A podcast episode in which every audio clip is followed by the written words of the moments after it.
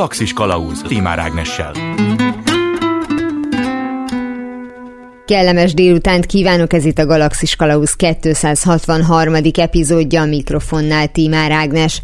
Az előző adásban Rácz Ráhel színház történésszel megállapítottuk, hogy sajnos a trendeknek megfelelően még az olyan nagy művészekről is, mint Rutkai Éva és Latinovics Zoltán, a média egy része a bulvári jellegű legendákat őrzi meg, és tárja a fogyasztók elé, ha éppen hozzájutnak a történet egy apró részletéhez, ami eddig ismeretlen volt. Ráhellel megpróbáltunk optimistán tekinteni a jelenségre, nevezetesen, hogy nem csupán fennmaradt a neve az említett színészeknek, pedig az egynyári hírességek korábban ez sem lebecsülendő, hanem még mindig növeli az eladott példányszámot, ha egy-egy képet látunk róluk a címlapon. Rácz Ráhel évek óta azon dolgozik, hogy a téves híreszteléseket, a valótlan sztorikat hátrahagyva megírja Rutkai Éva történetét, amely az igazságon alapul, kihagyva a plegykákat. Ha elkészül a könyve, akkor már nem csupán a fenti példákat találhatjuk meg nyomtatásban. A beszélgetés után valószínűleg nem véletlenül jutott eszembe Ray Bradbury remek műve a Fahrenheit 451, amelyben az elveszett írásbeliség ellen az emberek egy elszánt csoportja úgy küzd, hogy megtanulja a híres műveket, hogy azután azokat szóról szóra adhassa majd át a következő generációnak kockázatos vállalkozás, többek között a történetek lehetséges torzulása vagy teljes elvesztése miatt.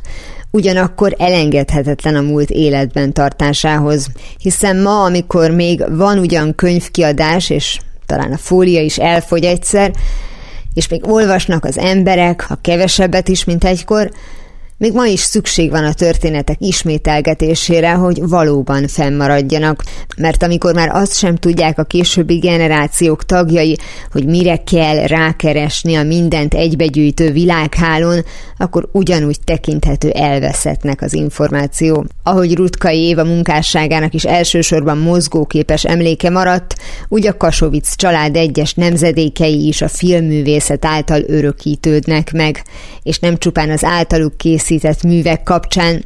Hamarosan ugyanis egy dokumentumfilm mutatja be a nagyapát, az apát és a fiút, hogy történeteiken keresztül kirajzolódjon a 20. század európai történelme hogy annak fontos, sokszor tragikus eseményeiről ne feledkezzen el az emberiség.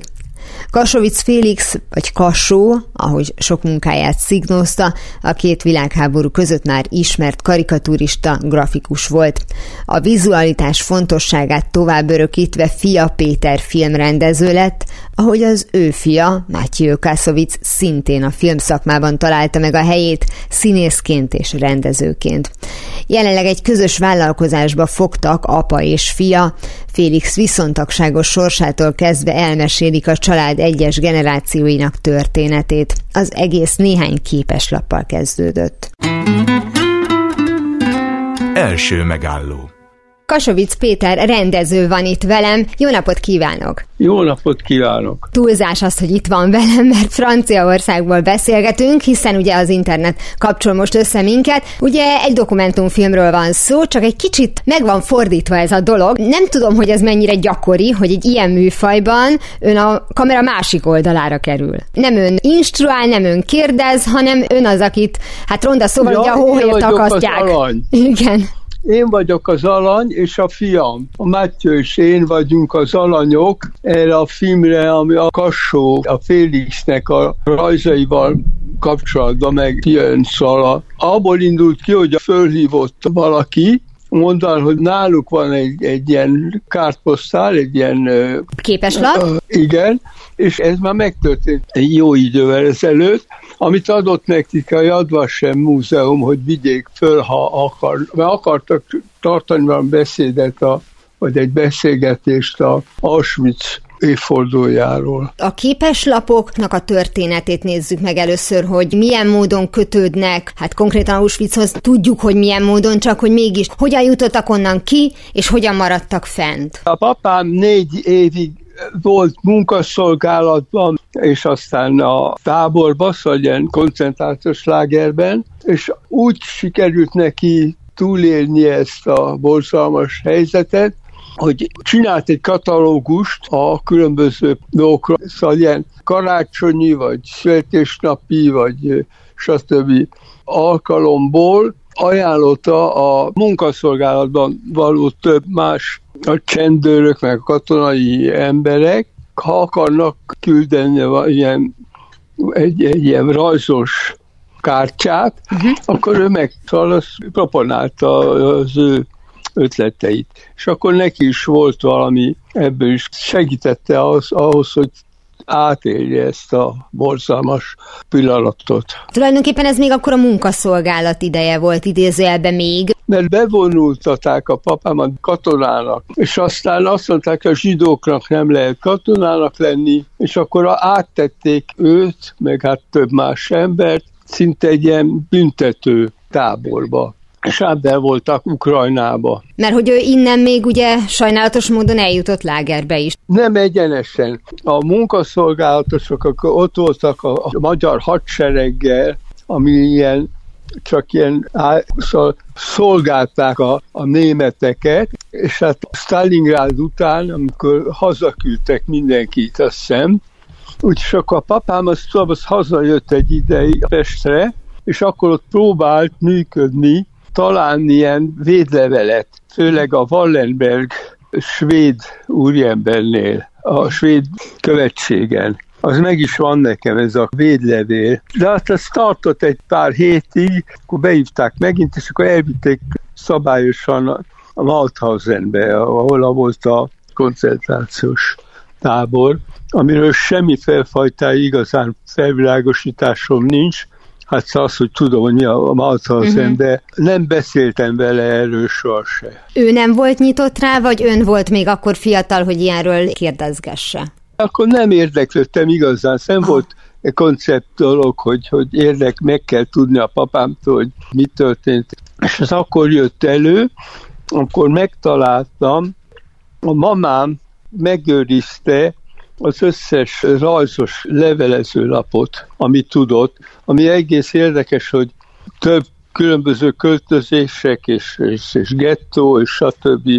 Után meg tudta őrizni a, mindazt, amit ő megkapott a papától. Mert hogy hát egyébként az édesanyját is koncentrációs táborba vitték, csak gondolom akkor nem egy irányba ment a vonat. Nem együtt. A uh-huh. mamámnak még volt ideje arra, hogy engem és egy kis unokahugomat elvitt a Városmajor környékére, a Prejzics nevű építész és a felesége csináltak egy ilyen helyet, ahol bújtattak zsidó gyerekeket. És én ebbe belekerültem, és azt tartott, és aztán amikor a felszabadulás után, amikor az oroszok ostrom után bejöttek oda, akkor az megszűnt, és akkor áttettek engem egy ilyen a Stélo, nem tudom, uh-huh. hallott a Stélo? Gaudiopolis. Stélo Gábor hozta létre ezt a, a Gaudiopolis nevű gyerekotthont. Gyerekotthon, oda kerültem, igen. És ottan voltam egy ideig, ameddig egy nagybácsikám eljött értem, és akkor hazavitt Pestre. A papámnak a szüleinél laktam ideig, amíg ők hazajöttek. Mert a nagyszüleit nem vitték el? Nem, mert ez a Rózsa utca 25 vagy 27 szám alatt laktak, és ebből a házból lett egy úgynevezett csillagos ház. Az egy ilyen mini gettó volt, ahol összegyűjtötték a zsidókat. Tudom, hogy a, volt egy barátnője, a Gitta nevű barátnője a mamámnak, aki ott lakott nálunk, ugyanis Csehszlovákiából származó ember volt, jó barátnők voltak, és együtt lettek aztán deportálva, és együtt mentek el Budára a Prejzicséghez, megpróbáltak beilleszkedni ők is, de sajnos őket nem tudták ott tartani. Uh-huh. Visszaugorva a munkaszolgálat idejére, mondta, hogy ugye készültek ezek a képeslapok, és akkor ő ezeket részben, ahogy ön is mondta, az életbemaradás miatt az ottani őröknek is készítette. A papámnak nem volt joga mint feladó küldeni. Úgyhogy azért csinált lesz, hogy a katonák, akiknek csinált ilyen levelező lapokat, azok fölvállalták azt, hogy ők megcímezik és elküldik Kiutatják a, a, a, hm, értem. Ez egy ilyen seft volt a, ők köztük. Van egy ilyen fájó érdekesség a dologban, hogy aki tudja, és itthon azért jellemzően tudják, hogy Kasovic Félix, hogy később elsősorban a humoráról volt ismert a karikatúrák miatt, hogy ezeken a képeslapokon, amiket nem a seft miatt készített, hanem amelyeket az édesanyjának küldött haza, azokon általában mit ábrázolt? Ezek egyik sem volt igazán egy dokumentáció a lágerről, mert azt nem lehetett, azt, azt kontrollálva volt, volt egy cenzúra. Úgyhogy azok megmaradtak, amik voltak, amiket mondok, a, a feladói ezeknek a lapoknak, amik elérkeztek a mamámhoz és a nagyszüleimhez, azok mindig van egy katona, vagy egy őrmester, vagy valaki, ilyen volt a feladója. Szóval sosem a Félix volt feltüntetve, mint feladó. Én ezekről nem tudtak egyáltalán, csak akkor kezdtem megtudni, hogy ez létezik egyáltalán, mert a mamám megtartotta azt, az, amit tudott, és az egész, ami ment, és amikor én emigráltam, csak akkor tudtam meg, hogy ez, ez létezik, ezek a kárposztálok, szóval a, a képes lapok. levelező mm. lapok, amikor a mamám kijött, és ő hozta ki, és az, azkor kezdtem csak tudni róla, és akkor a a mamámmal lehatároztuk, hogy odaadjuk azt az egész anyagot a Yad Vashem Múzeumnak Izraelbe. Uh-huh. Mit rajzolhatott tulajdonképpen a képeslapokra? Ilyen általános hát- életképeket, vagy az ünnephez kötődő képeket? Egyáltalán semmifajta realizmus, csak ilyenek voltak, hogy rátok gondolok, szóval ilyen a tartalmuk nem volt igazán izgalmas. Tehát az a lényeg, hogy információ kellett... érkezett róla, hogy tudjuk, hogy él. Igen, igen, mert nem lehetett akkor ottan ugrálni, szóval volt egy cenzúra. Tehát akkor alapvetően szép tájkép, vagy kiskutya, kis, tehát most bocsánat a túlzásért, de az a lényeg, hogy mindenféle kifejezés nélkül egy szép látványú képeslapot igyekezett készíteni. Igen, ilyenek, ilyen sokat, hogy lerajzolta azt, hogy mit tudom én, itt vagyok a Ukrajnába, és álmodozok rólatok, vagy jó karácsonyt remélem, hogy rövidesen megint találkozunk. Szóval egy mhm. kicsit ilyen nem volt semmi fajtájú dokumentációs jellege ennek, hogy beszélt volna. A papa ezek mellett a háború után vagy végén megtaláltam egy széria rajzot, ami viszont egy teljes dokumentáció volt a deportás. Azt, azt, azt csináltam, amikor már lehetett beszélni ezekről uh-huh, a mhm, dolgokról. Tehát amikor már itthon volt, akkor utólag meg tudta rajzolni. Amikor aztán akkor már haza tudott jönni. A mamám jött először haza, és akkor egy pár ideig nem is tudtuk, hogy a papám éle még, és aztán ő is megjelent, és akkor akkor a család újból meg összejött. Mikor az édesapja még nem volt házas, nem volt családja, akkor ő egy évet Párizsban töltött, tehát neki is egy ismert terep volt, hogy ez nem merült föl a második világháború után, amikor újra végre hárman együtt voltak, hogy együtt menjenek ki Franciaországba? De felmerült, mert én 56-ban átmentem illegálisan Igen. a határon, és elmentem a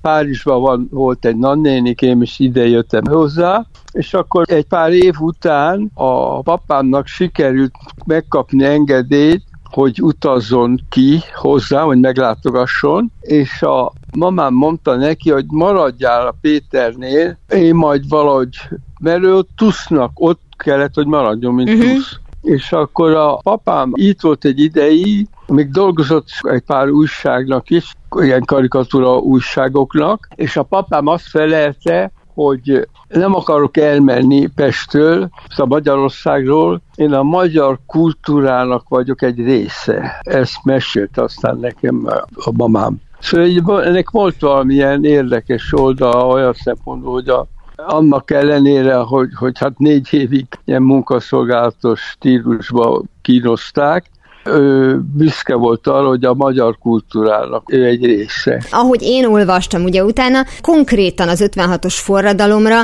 hát számára már egyértelmű volt, hogy melyek a mondjuk úgy, hogy hibái a rendszernek, tehát azért ő eléggé kiábrándult. Akkor esetleg nem merült föl, hogy ahogy ön illegálisan 56-ban diszidált, ahogy akkor a, mondták, akkor ő, ők is mennek önnel. Hát nem, erről nem volt egyáltalán szó. Én uh-huh. kijöttem két barátommal, Felindultunk, nem tudtuk, hogy pontosan hogy és mind. Fölültünk egy vonatra, Győrig azt hiszem, és akkor onnan átmentünk Ausztriába gyalog, átszöktünk, vagy átmentünk, de végül nem volt akkor, nem vőrizték már nagyon a határt. Mennyire volt ez nehéz akkor önnek? Tehát, hogy nyilván van egy kaland a dologban, fiatal volt, de azért azt akkor már 56-ban is bizonyára felmérte, hogy itt nagy valószínűséggel nélkülük kell folytatni a, az életét egy hát, másik országban. Egy 18 éves ember, az, az nekem minden jó volt. Levelezni tudtunk a szüleimmel, még telefonálni is tudtunk, akkor úgyhogy nem voltam elszakadva teljesen. Mm. Ön mondta, hogy nem kérdezte az édesapját, mert hogy fiatal is volt, tehát nem tudta, hogy ez iránt érdemes lenne érdeklődni. Az ön fia, Mátyő Kászovic, akit ugye színészként, rendezőként is ismerhetnek a hallgatók, ő elkezdett valamikor érdeklődni a, a családja iránt, vagy ez neki mindig természetes volt, hogy ön honnan jött, hogy kik a felmenői? A fiam nagyon szerette a nagyszüleit, Egyébként a két oldalról, a, a másik oldalról a mamája francia volt, és amikor a Félixel és a Bözsülszel a mamámmal nagyon jó viszonyban volt állandóan.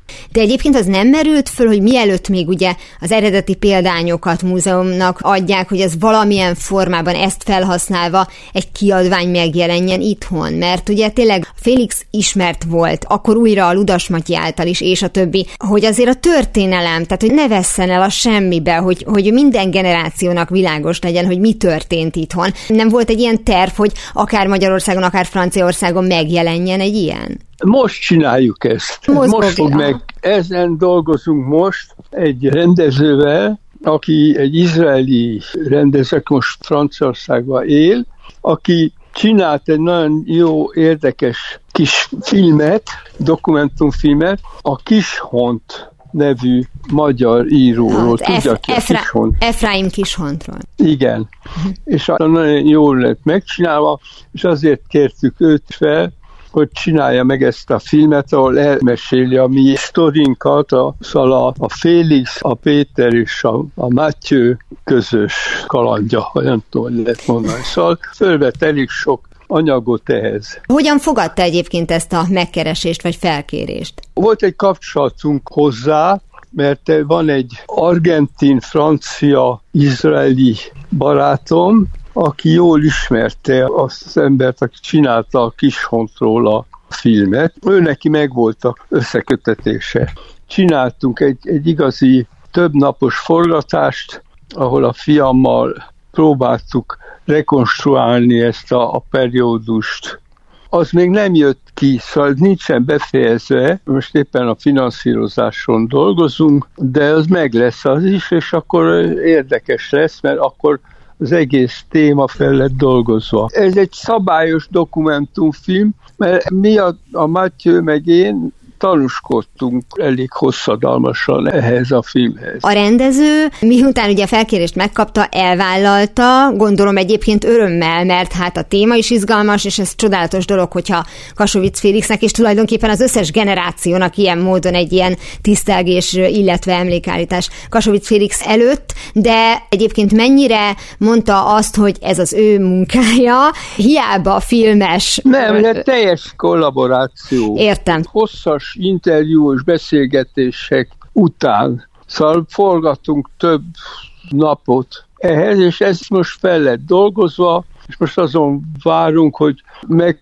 találjuk a finanszírozását, hogy az ki tudjon jönni ez az anyag esetleg. Tehát ez inkább tévében várható, mint a francia tévében, gondolom, hogy Hát persze, csak megvalósul. tévében lehet. Ha csak Igen. meg kell nyerni egy Oscárt Amerikába, és akkor lehet csinálni filmet. Tényleg egyébként pályázni nem fognak vele, vagy azért ezzel most nagyon előre szaladtam? Gondolj, hogyha lenne erre lehetőség, akkor a producer, aki egy régi-régi emberem nekem, megpróbálta volna. De ott még nem tartunk egyébként. Nem, azért mondom, hogy kicsit előre szaladtam, de mondjuk például a, a legjobb külföldi dokumentumfilm kategóriában nagyon jól hangozna, akár Izrael részéről, akár Franciaország igen, részéről. Igen. Pontosan, pontosan, Ö, igen. És akkor tulajdonképpen ez alapvetően interjúválogatás, gondolom archív fotókkal, de ebben nem volt terv, hogy esetleg különböző helyszíneken, akár mondjuk Magyarországon is forgassanak. Azért, hogy megnézhessük ezt a bizonyos Rózsa utcai lakást, tehát hogy ah. legyenek olyan pontok, amihez kötődünk, amiről mesélnek. Van egy elég nagy képanyag, uh-huh. én itt őrzök rengeteg dokumentumot, fotók. Szóval én olyan vagyok, mint egy történész, aki gyűjti az, a dokumentumokat erről. A helyi Jádvasem Múzeum Párizsban, az ön lakásában van. Hát igen, lehet mondani, mert itt van az összes anyag nálam, a rajz, a Félixnek, a mamámnak, aki szintén rengeteg festménye, szobra van, Úgyhogy minden nálam itt van, egy rengeteg. Ez úgy néz ki az egész az, az én lakásom. Én egyébként inkább úgy nevezem, mint egy a egyiptomiak, amikor eltemettek valakit, akkor a szarkofágba mellére. Igen, szarkofás, és én vagyok ennek az őrzője. Egyébként, hogyha már említette ugye az édesanyját, ez egy férfi központú film, tehát hogy a Kasovic család férfi tagjaira összpontosít, vagy az egész családot bemutatja, esetleg az európai helyzetet abban az időben, tehát hogy mások milyen szerepet kapnak, vagy kifejezetten erre a három generációra fókuszál önökön keresztül. Ezt nem én irányítom, hanem a a rendező, megbízok benne, uh-huh. és megbízunk benne, hogy amit mesél, az érdekes. Mert a három generáció három különböző kornak a viszontagságain ment át, tehát mennyire lesz portré jellegű, mennyire lesz inkább egy ilyen történelmi tabló, ami egy családon keresztül mutatja meg, hogy valójában mi is történt a vészkorszakban. Tehát erről beszélgettek? Igen, igen, erről persze. Például a fiamnak nem ugyanaz a élménye, mint nekem erről Világos. a korszakról. Úgyhogy őnek is megvan egy világa erről, és ezt átadtuk, szóval tanúskodtunk a a kamerának. Pont ezért érdekelte, amikor megkérdeztem, hogy Matthew Kassovitz, amikor olyan fiatal volt, mint ön, mennyire érdeklődött, és ahhoz képest most neki mennyire változott nem a véleménye, hanem az érdeklődési szintje. Tehát azon túl, hogy akkor ő nagyon jóba volt a nagyszüleivel, mostanra az egész családra nézve, tehát egy nagyobb ívben mennyire foglalkoztatja őt a múlt. A múlt nem tudom, de a jelen, szóval az, hogy a Izrael hogy, hogy viselkedik a világban, hogy mi történik a, a világban, azt a, persze nagyon érdekli őt, de önnek egy más élete és más szellemi tanúvalmása van, mint nekem. Ez, sos, ez egy olyan dolog, ez egy olyan sztori, ami sosincs lezárva. Évtizedekig fog tartani, hogy erről, lehet, erről a úgynevezett soha nevű igen. deportáló szisztémáról, szóval az embereknek érdeklődése van. Én meg azt látom, hogy egyre kevésbé, és ezért tartom nagyon fontosnak, hogy aki tud, az beszéljen róla, mert őszintén szóval nem tudom, hogy Franciaországban mi az általános helyzet. Itthon én azzal találkozom, hogy 20 évesek, 30 évesek néha kikerekedett szemmel néznek olyan eseményekre, amelyek még igazán régen sem voltak. Ez a generáció, ez egész másfajta. Szóval nekik ez történelem. Igen. Nekem nem vagy érdeklődik utána, vagy nem. De szóval azért biztos van valamilyen érdeklődés, csak ez a történelmi nézőpont. Persze, csak ugye azért fontos, hogy ezek a multidézések megtörténjenek, mert különben nagyon könnyű elhazudni az igazságot, és aztán nagyon könnyű már nem emlékezni rá, hogy megismételje magát a történelem. Hát szóval... igen, ez igaz, és hát úgynevezett szemtanúból nincsen már sok. Igen. Én nagyon remélem, hogy mi hamarabb a francia tévébe bekerül, és esetleg itthon majd valahol valamelyik csatorna érdeklődést mutat, és esetleg mi is megnézhetjük majd, vagy majd az internet nyújt erre lehetőséget, mert hogy az utómunkánál tartanak, hogyha jól értem. Igen. Ha meg lesz ez a sztori, akkor majd tudni fogja. Úgyhogy akkor nem sokára remélhetőleg már látható is lesz. Nagyon szépen köszönöm, hogy ezt elmondta. Kasovic Péter rendezővel beszélgettem Franciaországból. Oké, okay, minden jót kívánok! Totó, azt hiszem már nem Kenzeszben vagyunk. A múlt megőrzése, ahogy a beszélgetésből is kiderült, a gyakorlatban azt a feladatot is ellátja, hogy a korábban szerzett tudást később alkalmazhassuk. Mondhatnám azt, hogy az előző személyes történet után most ezt megnézzük általános vagy globális értelemben, de valójában az imént hallott történet is a világról szólt, ahogy minden történelmi eseménynek van személyes vetülete, illetve akár kiinduló pontja is. Nem biztos, hogy minden esetben megismerjük persze, de a végpontot gondolnánk, cserébe igen, és az is egy információhalmaz. Miért csak gondolnánk? Hát mert olyan is előfordul, hogy a végpont hiánya válik a későbbi tudás forrásává, amennyiben a megfelelő szakemberek vizsgálják a mementó hűlt helyét. Ezzel vissza is utalva arra a korábbi megállapításra, hogy alaptudás hiány nem juthatunk további ismeretekhez, hiszen nem világos, mit is kellene keresnünk. A következő történet főszereplőjét, egy 3500 éves hajóroncsot tudták, hogy hol keressék a szakemberek. Persze ennél sokkal többet is tudtak róla, hogy az aktuális kutató munkálatok valóban olyan újabb információkat jelentsenek, amelyek egy kirakós egy-egy hiányzó darabját adják ki. Második megálló itt van velem Balogh Tamás hajózás történeti szakíró. Jó napot kívánok! Kezdj csakalom. Tisztelettel üdvözlöm a hallgatókat. Az aktuális hír, ez a bizonyos Törökország partjainál megtalált hajóroncs nélküli hajóroncs, amiről kiderült, hogy 3500 éves, viszonylag ritkán találnak egy nagyobb maradványt, vagy pedig minden, amit találnak a vízbe, az tulajdonképpen eredmény, mert azért olyan gyakran nem találnak ilyesmit. Ugye ez mindenképpen egy eredmény, már csak a korára tekintettel is. Ugye ahogy jelenleg ismereteink nem csalnak meg bennünk, minket, akkor azt mondhatjuk, hogy a föld felszínén, illetve a tengerrel borított részeken, a vizek medrében mindent egybevetve körülbelül 3 millió hajóroncs hever szerteszét a Földön, és ennek alig kevesebb, mint az egy százalékát tárták fel mindeddig. Tehát ha ezeket az arányokat tekintjük alapnak, akkor bizony minden egyes leletnek van jelentősége. Ezen belül is kifejezetten a most feltárt leletnek azért van nagy jelentősége, mert a bronzkorból nagyon kevés hajóroncsot tártak fel.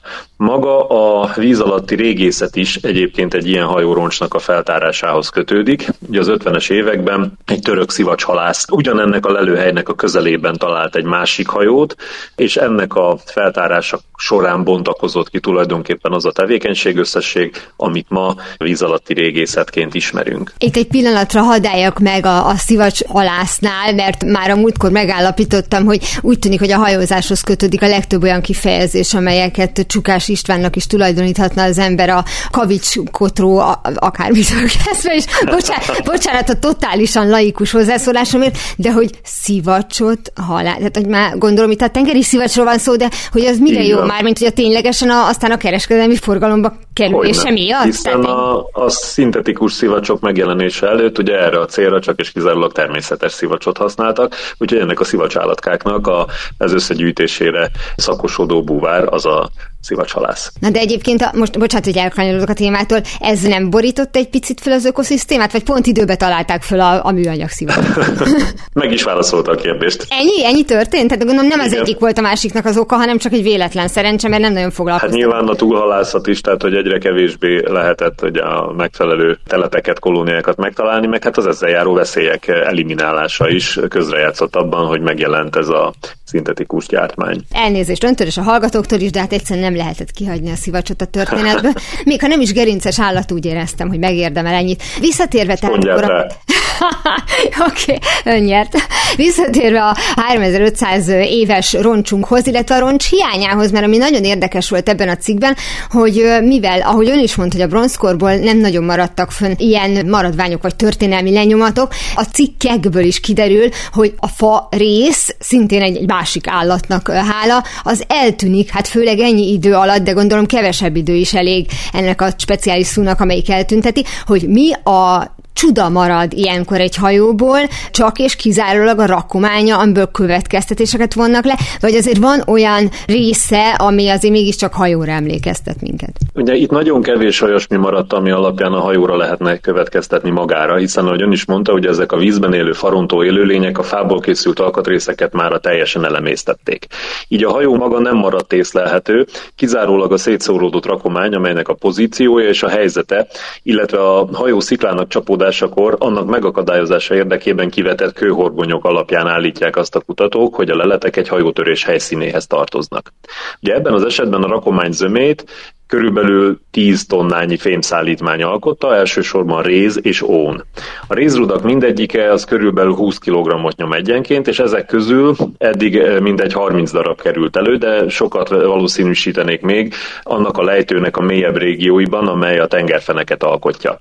Ugye a hajón ezeken kívül a fém alkatrészeken vagy fém nyersanyagon kívül szállítottak még egyfajta viaszt is, amit szintén a kohászati eljárásban használtak, hiszen ugye az ónt és a rezet 10 az egyhez arányban vegyítve, hogy a bronz jön létre. Valószínűleg ennek az öntési eljárásához, az öntőformának a felhasználásához használták a viaszt, de találtak még üveget, csontot, illetve egyéb kézműves termékeket. És ezek alapján, mivel a térségben feltárt korábbi roncsoknak is hasonló szállítmányai voltak, az alapján gondolnak arra, hogy ez minden bizonyal egy hajóhoz tartozott, hiszen maga a lelőhely az antáliai öbből nyíltengeren való elhagyásakor közelítik meg a hajók ezt a Gelidónia fokot. Ugye maga az az 54-es roncsfeltárás is, amelyet már említettem, ezen a helyen történt. Ez egy rendkívül sziklás, erős áramlatokkal és változó irányú heves szelekkel rendelkező térség, és ma is ott áll egyébként egy világító torony, amelyik a hajózási veszedelmekre figyelmeztet, és ugye ezek a tárgyak semmilyen más módon nem kerülhettek arra a helyre, ahol vannak, csak egy hajótörés eredményeképpen, hiszen a környező partvidék partfala az egy meredeken a partról a tengerbe szakadó, nagyon magas part. Eléggé valószínűtlen, hogy valaki 10 tonnányi fémszállítmányt ennek a partnak a tetején oda visz és beleszór a tengerbe. Az egyetlen dolog szerintem, amiben ilyenkor reménykedhetünk már, mint az utókor, hogy ezek elég közel vannak a parthoz ahhoz, hogy akár mondjuk emberi veszteség nélkül ért véget. Hát ugye ismerve azt, hogy itt nincsen lapos part, tehát ez nem egy olyan partszakasz, ahol túlságos közelségben lehet lehetne a kikapaszkodásra alkalmas partfelület, hát ez nem valószínű. És ugye az emberek akkori úszni tudása sem volt finoman szólva általános. Arra gondoltam, hogy hát ha valaki akkoriban azért tudott úszni, az, akit az akkori hajókra bocsátottak. De akkor... Hát aki megtanult, így van, de hát ugye ezekről írásos maradványok eléggé kevés árulkodik, inkább azt láthatók ezekből a korokból, vagy a környező következő korokból, a reliefekből például, hogy ezek az emberek többnyire nem a saját erejükből úsztak, nagyon rövid távon tudtak csak úszni, még azok is, akik úsztak, hanem különböző felfújt áradbőrökbe kapaszkodva és más egyéb olyan levegővel teli kisebb fajsúlyú tárgyakba kapaszkodva, amelyek úsztak a víz felszínén. Oké, okay, már megmentettük a szivacsálatkákat, és a 3500 évvel ezelőtti embereknek a sorsáról is beszéltünk, tehát azon kívül, hogy nagyon szociálisan érzékenyek vagyunk, az, hogy nem marad lényegében a hajóból semmi, ez egy 3500 éves eseménynél laikus szemmel füllel sem tűnik annyira meglepőnek, de mi az a napjainktól visszaszámított idő, mennyiség, több száz évről, több ezer évről kell beszélni, amikor már nem találhatunk a hajóra vonatkozó nyomokat, mert ezek a erre szakosodott állatkák már mindent felfaltak. Ez mindig ugye attól függ, hogy hol süllyedt el a hajó, és milyen anyagból volt. A szerves anyagból készült hajóknál mindig nagyobb a lehetőség annak, hogy ezek ugye egy idő után le is bomlanak. De egyébként a fémhajók is lebomlanak, csak jóval később. Aztán vannak olyan fahajók, amelyek szerves anyagból történt felépítésük ellenére is a mai napig nagyon jó állapotban vannak. Ilyenek például a hideg tengerekben, jeges tengerekben, és különösen mélyre süllyedt hajók. Ugye nem olyan régen eh, Ernest Shackletonnak az Endurance nevű hajóját találták meg szinte teljes épségben a sarki tenger tengerben, az Antarktisz közelében. Úgyhogy ez egy olyan kérdés, hogyha inkább úgy tesszük fel, hogy milyen kortól számít jelentősnek egy felfedezés, akkor ugye az a kérdés, hogy mit tekintünk régészeti értéknek. Ugye ebből a szempontból kétféle választ is lehet adni. Egyrészt a, például a magyar jogszabályok alapján, de a nemzetközi jogszabályok alapján is. Ugye a Magyar Kulturális Örökségvédelmi Törvény az 1711-es dátum előtti értékeket tekinti régészeti értéknek, a nemzetközi jogszabályok közül pedig a víz alatti kulturális örökség védelméről szóló 2001-es egyezmény, amit egyébként Magyarország is aláírt 2014-ben, az pedig azt mondja, hogy minden, ami száz évnél régebbi. Ez egy többféleképpen megítélhető kérdés, hogy ezek közül az elsüllyedt leletek közül mi az, aminek kulturális szempontból értéke lehet. Ugye ez mindig részben a kutatás végzőknek a céljaival is magyarázható, illetve az is befolyásolja ezt, hogy mit tekintünk olyan értéknek, ami miatt egy ilyen expedíciót érdemes elindítani. Ugye a jelen esetben ennek a 3500 évvel ezelőtt elsüllyedt hajónak az a különleges értéke, hogy az eddig feltárt hajóroncsok közül ez a legrégebbi, és a bronzkori víz alatti lelőhelyek közül is ez a legrégebbi. Ugye erre a, az alapján tudnak következtetni, hogy a réz, illetve ezek a rézbugák, amelyeket a, a fém megmunkáláshoz magával vitt ez a hajó, az víz alatt töltött évezredek során megváltoztatják az alakjukat. És ugye ennek az alakváltozásnak a mértékéből, ugye a történettudomány segédtudományaként igénybe vett metallurgistáknak a munkája révén lehet arra következtetéseket levonni ennek a fémváltozásnak a mértékéből, hogy milyen korú ez a lelőhely és ugye a másik két hajó, a gelidóniai hajó és az uluburuni roncs, amelyek szintén egyébként rezet szállítottak, de azok a bronzkornak egy jóval későbbi periódusában. Azok a mükénéi kultúrához tartozó hajóroncsok, ez pedig ugye, amit most álltak föl, ez a mínoszi kultúrához tartozik. Tehát ennek most tulajdonképpen tudományos jelentősége ennyi. Azért ennek is örülünk. Tehát úgy értem, hogy tudományos jelentőség ennyi, azért ez sem rossz. Most szóba került az, hogy segédtudományok is részt vesznek, tehát ebben az esetben nem csak a hajó hajózással, vagy mondjuk tengerbiológiával foglalkozó szakemberek vesznek részt egy ilyen adott esetben expedícióban.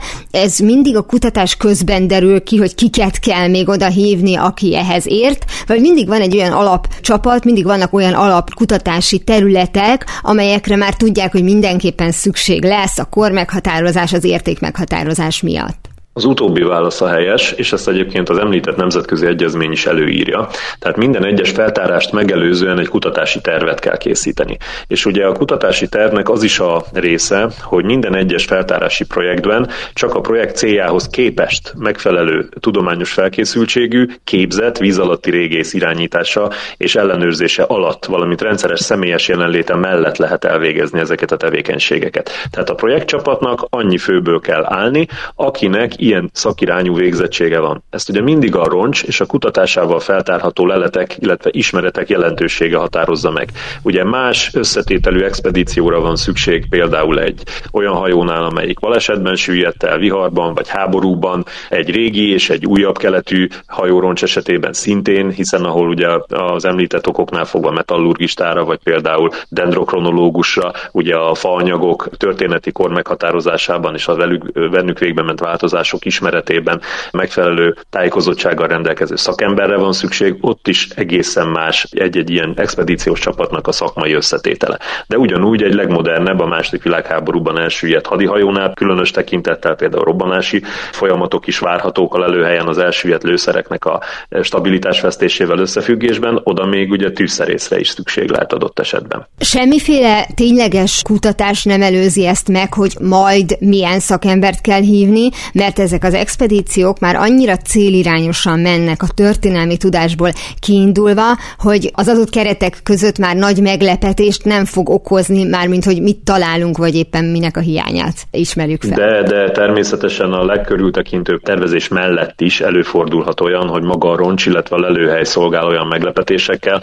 amelyekre az előzetes felkészülés nem terjedhetett ki, és így fel kell függeszteni a kutatást, és amíg az adott új helyzetnek megfelelő bővítése az az expedíciós csapatnak meg nem történik, addig ugye nem lehet folytatni, vagy nem tudjuk folytatni. Ugye ilyen volt például annak idején, amikor a Szent István roncsainak a 2000-es merülése történt meg, a helyszíni adategyűjtés arra a következtetésre engedett bennünket, hogy hát bizony itt metallurgiai szakértőre szintén szükség volna, mert a roncs állagromlásának az üteme már olyan előre haladott, hogy a beltéri kutatásoknak az elvégzéséhez indokolt a fémszerkezet állékonyságáról meggyőződni előtte, még mielőtt embert küldenénk a belsejébe, nehogy azt kockáztassuk, hogy az egész roncs szilárdság vesztésének az előre haladottsága folytán végül is ráomlik. Tehát ilyen helyzet bármikor előfordulhat. Vagy gondolom ugye az említett tűzszerésznek a jelenléte, amikor csak felmerülhet, hogy egy olyan hajóról van szó, ami még hogyha kereskedelmi hajó is volt, de háborús időszakban szállított, akkor gondolom mindig számítani lehet rá. Hogyne, hogyne. Hát gyakorlatilag ez mind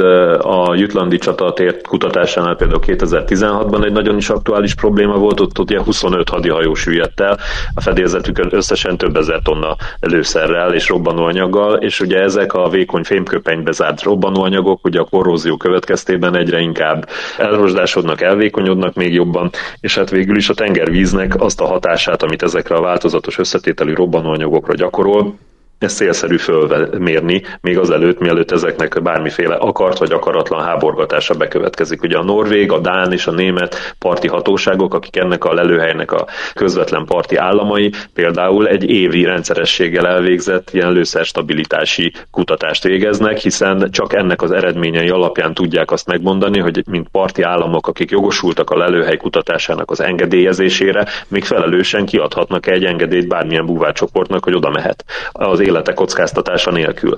Aztán ugyanez van a Lusitániánál, amelyet idén már három éve kutatunk intenzíven egy beltéri kutatás sorozat révén, annak a rakterében is van olyan lőszer, amelynek az ilyen típusú vizsgálata elengedhetetlen ahhoz, hogy biztosak lehessünk abban, hogy ott nem történik semmi gond. Most ugye tisztáztuk, hogy ezek mindig célirányos expedíciók, ez azt jelenti, hogy azért olyan, hogy véletlenül beleakad a békatalpunk egy maradványba, tehát hogy véletlenül rábukkanna valaki valamiért, mert annyira mélyre merül egy maradványra, azért annak már szinte teljesen elenyésző az esélye? Nem, egyáltalán nem. Hiszen ugyanúgy, ahogy az 50-es években ugye az említett gelidóniai roncsot is egy szivacsalász találta meg munkavégzés közben teljesen véletlenül, ilyen bármikor előfordulhat a jövőben is. És még az adott helyszíneken, ahol köztudomású, hogy van roncs, ott is fordulhatnak elő újdonságok. Például ugye a már az előbb említett Lusitánia esetében annak előző tulajdonosa, néhai Greg Bémis nagy vágya volt, hogy a torpedó robbanása által közvetlenül érintett első kazánházat belülről megnézze. Ő neki erre még nem volt módja. Ám néhány évvel az ő halála után, ugye a roncs állagromlása következtében olyan helyeken is törések, repedések alakultak ki a hajótesten, amelyek most már számunkra biztosítják a behatolást ezekbe a belső terekbe. 2021-ben ezt a behatolási pontot az expedíció egyik buvára teljesen véletlenül találta meg. A korábbi állapotfelmérésekből tudtuk, hogy kisebb repedések már vannak azon a helyen, de azt nem tudtuk, hogy ezek már akkora mértékben kitágultak, hogy azokon keresztül egy buvár is beférhetne a kazánházba. És ez a tény, ez a feltárás közben mint egy véletlenül derült ki. Ez a mostani törökországi roncs is tulajdonképpen egy olyan területen bukkant fel, hát vagy, vagy merültek le ahol eleve olyan a partszakasz, hogy a hajók könnyen zátonyra futottak, akkor ez gondolom eleve feltételezi azt, hogy ha valahonnan még roncs ugyan nincsen, de azt már mondjuk feltérképezték, hogy egy bizonyos vízterületnek hol vannak ilyen zátonyosabb vagy veszélyesebb részei, akkor oda érdemes eleve lemenni, anélkül, hogy onnan nekünk bármilyen történelmi ismeretünk lenne, mert nagyobb eséllyel fognak ott találni valamit. Ez így van. Tehát ezek a lelőhelyek, vagy lelőhely gyanús területek, ezek kifejezetten vonzóak a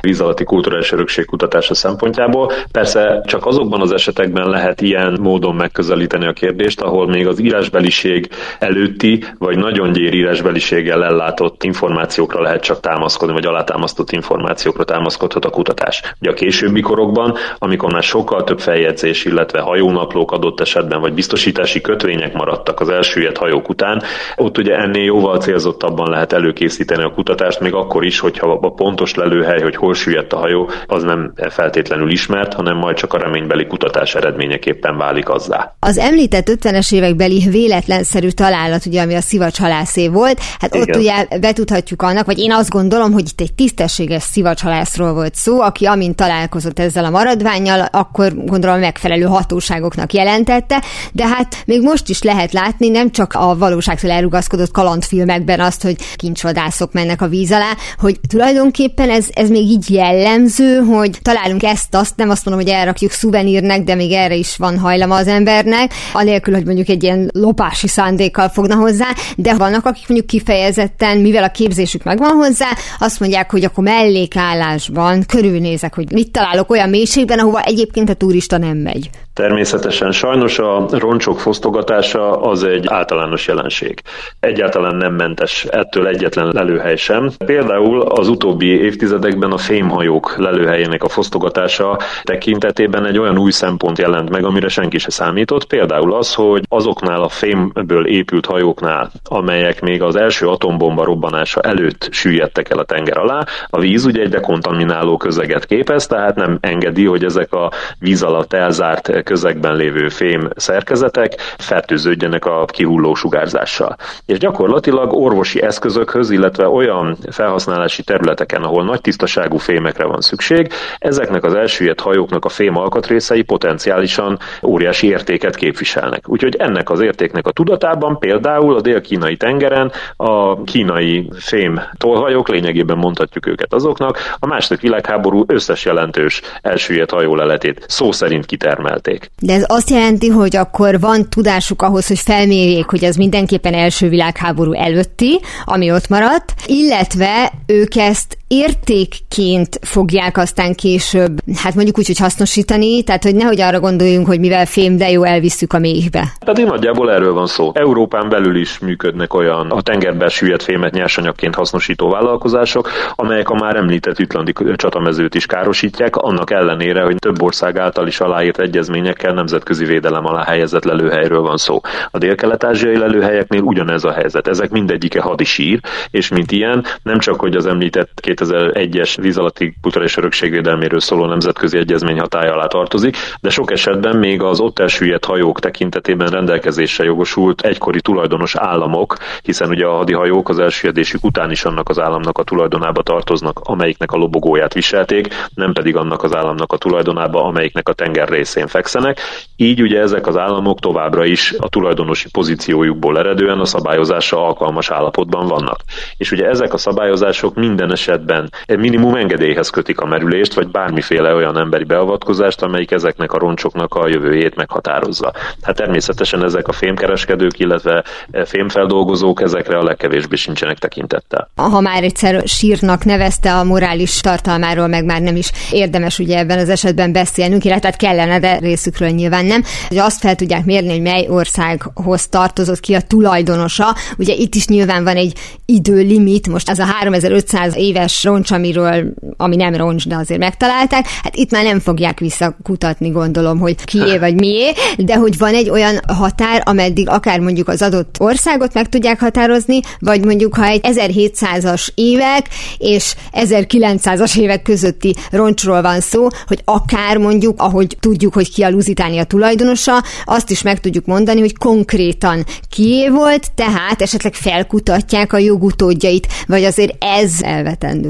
Egyáltalán nem. Tehát például az ön által említett periódusban, mondjuk a 18. században elsüllyedt roncsok közül messze kiemelkednek számosságuk és jelentőségük tekintetében is a spanyol roncsok. Ugye akkor még működött a kincses flották évi rendszerességgel útnak induló hálózata, konvojrendszere, amelyik a spanyol-amerikai gyarmatokról az anyaországba szállította azokat a nyersanyagokat, érceket, egyéb ásványkincseket, amelyek jelentős értéket képviselnek, sőt, hát nem ritkán valóban a klasszikus értelemben kincsként értelmezhető tételeket, rendkívül egyedi eh, megmunkálású kézműipari termékeket, égköveket, nemesfémet, stb. Ugye ezeknek a spanyol hajóknak az állag megóvására a spanyol állam be is jelentkezett, hiszen többnyire ezek a hajók valóban hadiszolgálat keretében végezték el a szállító útjaikat, így gyakorlatilag a spanyol állam felségjoga a mai napig érvényesül az ő vonatkozásukban. És a spanyol állam ezt olyan komolyan veszi, hogy a víz alatti régészeti kutatási programja keretében szisztematikusan térképezi föl az egész világot ezek után a spanyol roncsok után, hiszen tisztában van azzal, hogy a rakterükben még fellelhető kulturális örökség hozzájárul Spanyolország kultúrájának, és hát nem utolsó soron azoknak az országoknak a kultúrájának a megismeréséhez is, ahonnan ezek a hajók útnak indultak Spanyolország felé. Ennek köszönhető, hogy 2014 óta egyébként Spanyolország a víz alatti kulturális örökség kutatásának világszerte legjelentősebb kutatóközpontját hozta létre. És nem csak, hogy ő maga törekszik arra, hogy ezt a programot a lehető legteljesebb mértékben kiaknázza, de partnerségi megállapodásokat is köt azokkal az országokkal, amelyek világszerte az ilyen roncsok tekintetében legalábbis mint parti állam a szabályozásban közre tudnak működni, és ezeknek a lelőhelyeknek a kutatását, kutathatóságát, az ott folyó tevékenység tekintetében annak a minőségét ellenőrizni képesek. Utak? Ahová megyünk, ott nincs szükség utakra. A jövő héten folytatom a beszélgetést Balog Tamás hajózás történeti szakíróval az óceánok és tengerek további rejtett kincseiről és veszélyeiről, valamint arról, hogy az említett feltárás miért nem csak a hajós közösség számára árulkodik a múltról, hanem mindannyiunknak tanulságos lehet. Ahogy egy még régebbi lelet, egy 8200 éves barlangrajzal díszített, korabeli, mondjuk úgy művelődési ház, amelyről szintén szó lesz a következő adásban.